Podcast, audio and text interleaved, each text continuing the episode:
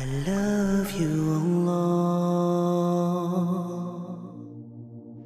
Tawakkul is about taking the means and placing one's trust in Allah.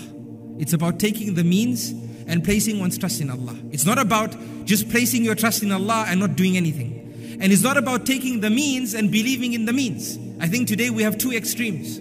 We have a group of people who believe in the means, in their education, in their intelligence, in their abilities. That's an extreme. They believe in the medicine that they take. I have a headache, I took paracetamol, the paracetamol will make me better. They forget about Allah. And then we have another extreme. Those who say, you know what, we won't take the means. We won't take medicine. We won't go to work.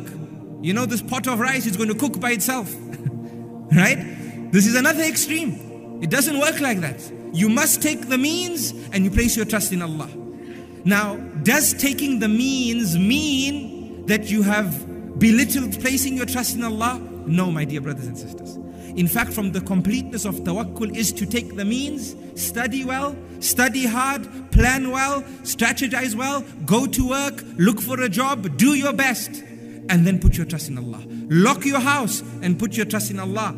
This is from the completeness of tawakkul. Because Rasulullah sallallahu alaihi wasallam told his companion, tie your camel and put your trust in Allah. Understand this, that you can do what you need to do.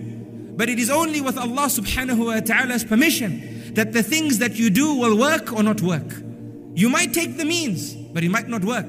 Yaqub alayhi salam, when his sons were going back to Egypt for a second time, Yaqub feared the evil eye falling upon his sons. So he told them, when you go back to Egypt, make sure nobody sees you as a big group again. Enter Egypt through different gates.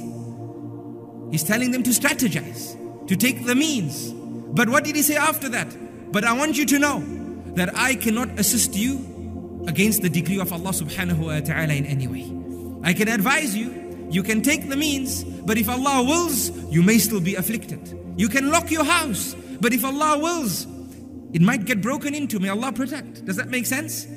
So put your trust in Allah, but take the means. When you take medication, take it and say, Ya Allah, I ask you to make this medication a means of my cure.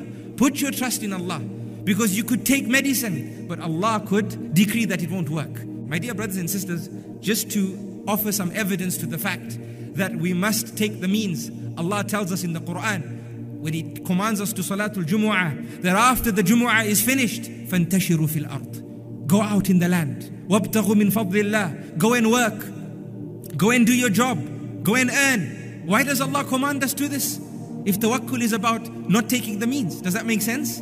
So if somebody tells you tomorrow that what's the evidence that I need to take the means, tell them the evidence is that Allah commands us to go and work after Salatul Jumu'ah.